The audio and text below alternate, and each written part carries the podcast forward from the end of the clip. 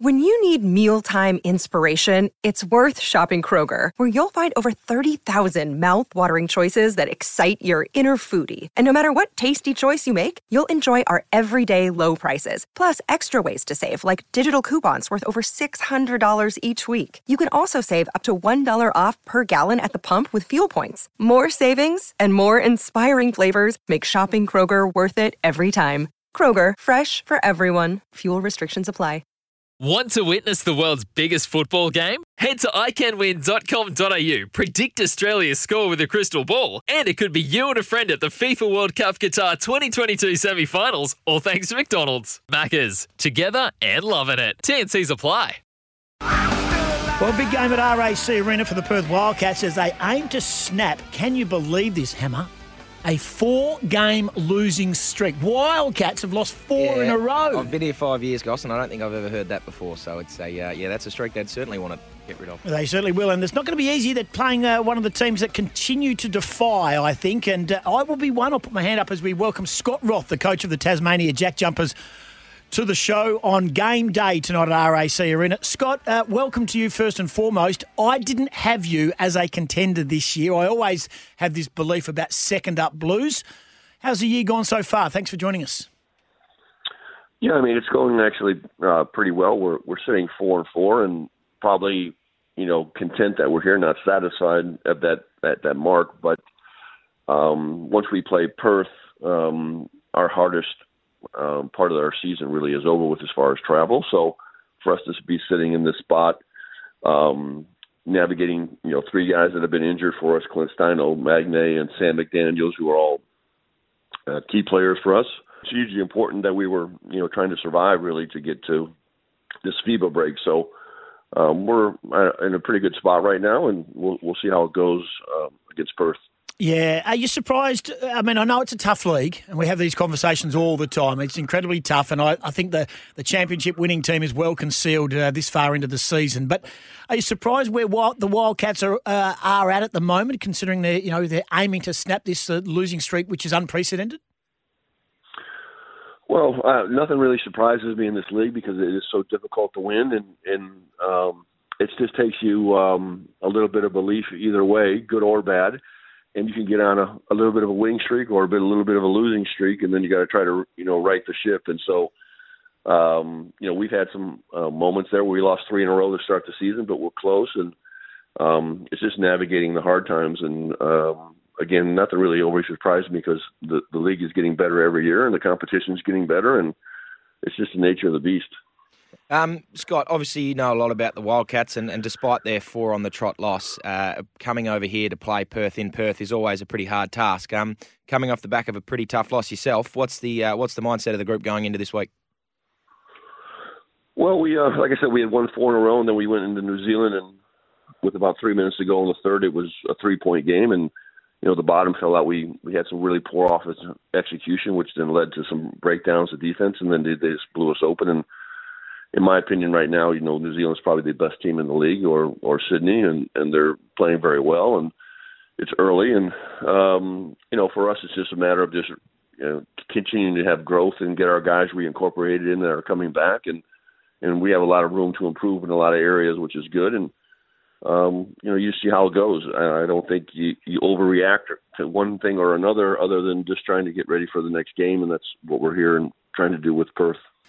New Zealand to Perth. That's a, that is a heck of a trip, uh, Scott. I, am trying to work out is that the standard uh, fixturing throughout the competition this year, or do you not worry about what other teams are doing? But that seems like it's one heck of a journey for for a team to be making. Well, we've already been to New Zealand twice. That's why I said you know our uh, these first five weeks of the season for us has been absolutely brutal with our travel, and so. Uh, we've been there already twice, um, and we've flown obviously across to get to Perth, and uh, the only thing that I really found out in this trip is that you don't want a seat that has an E on it because if you have a seat that has an E on it, that means that you're in the middle. And that's where I sat for three hours from Auckland to Melbourne. And when I landed in Melbourne, I got another seat that said E on it. And then I sat in that middle seat for four hours to come to Perth. So um, I'm learning I'm learning the league, but I'm also learning Qantas and how not to fly. Yeah, well, put the little fellas in the in the E seat. Put the little. You're a unit. The little, the let's put let's put it this way: we travel with 17, and there are 17 E's. Oh, Oh, hello. Yes, hello Qantas and hello Yeah. to the NBL. Yeah, well, for a hydra- for a hy- for a team trying to hydrate, getting up every couple of uh, every couple of hours to go to the toilet doesn't sound too good for the person on. I think it might be the F seat. Well, first of all, uh, at my age, I never got back up because once I got in there, I couldn't get out. So it wasn't until the plane land, landed that they opened the exit doors that I was able to get out of E. Hey, Bryce Cotton, we know that uh, all roads lead through Bryce Cotton in, in the Wildcats, and he's still producing some incredible numbers. But uh, I think we've had this conversation before, Scott, and uh, you coaching Tassie, uh, just in regards to Bryce can do Bryce stuff as long as someone else doesn't do Bryce stuff inside that team. Is that a fair assessment? Yeah, I mean, I think you know, um, you know, with us or anyone, you know, he's he's such a good player um, that you're just trying to hopefully drive his shooting percentage down because he is going to shoot X amount of times, regardless of what you do with him.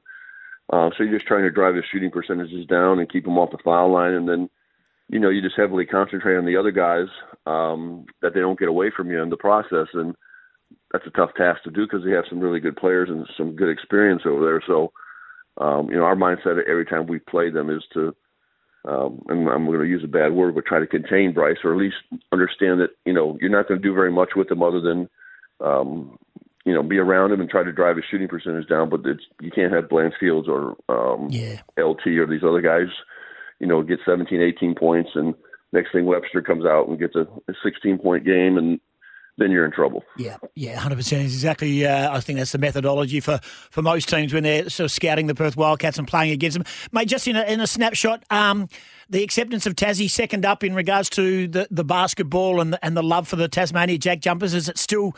Uh, I wouldn't say it's out of control, but is it still sort of uh, rock solid down there? Yeah, I mean uh, the response uh, this year has been absolutely overwhelming since the season started. You know, our games sold out in 26 minutes uh, this year, um, and um, just a credit to the fan base and, and the people of Tasmania, and, and obviously our playing group and the front office. But um, I don't think that's happened too many places in Australian sports uh, to have a season sell out in 26 minutes and. Tickets are scarce and rare, and um, the building is always rocking, and they just love the team and they love the fight of the team and um um and there's a lot of areas again in that area that we can improve in because you know we're out of covid and this is our first time that we actually can get out and about in the community and the schools. And so we have a lot more growth in that area too uh, to continue to build the fan base Yeah, fantastic, and, and and a lot to do with you, Scott. And then you know, I know when you're an assistant coach behind Trevor Gleeson at the Wildcats. You, you sort of you were. Uh, I was talking to a number of the players, and you were the pacifier. You almost you provided that sounding board for the players when Trevor, who's a demonstrative type of coach and quite an animated coach, and you are too. Once you go into the head coach mode, you take on a different style. Um, you drive a lot of that passion down in Tassie, whether it's coaching the team or throwing your arms out to get the crowd involved.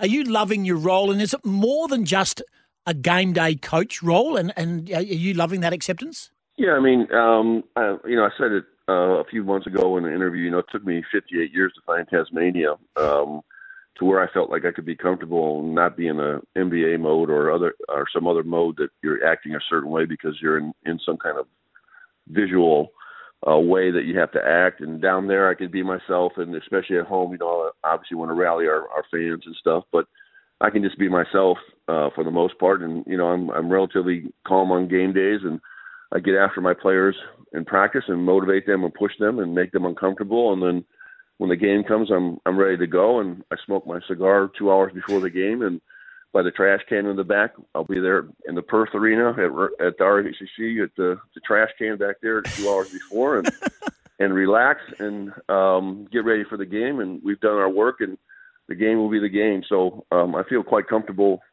you know, being over here. But I, re- I really um, I'm appreciative of really the people of Tasmania just welcome myself and my family uh, like nothing I've ever seen before. Ah, fantastic. Well, we thought uh, Perth was the, the good fit for you, but it is fantastic that you've found uh, your comfort down there in Tassie, mate. Uh, we appreciate you chatting to us on game day. You're a good fellow. I know you've got to your local uh, Cafe Melograno for your bits and bobs that you normally do, your, your coffee of choice to see Josh and Honor and Wes and the crew over there, mate. So we appreciate you breaking into your, your morning tea time for uh, for joining us here on the show. And good luck tonight, and I'll see you courtside. I appreciate it. Thanks, guys.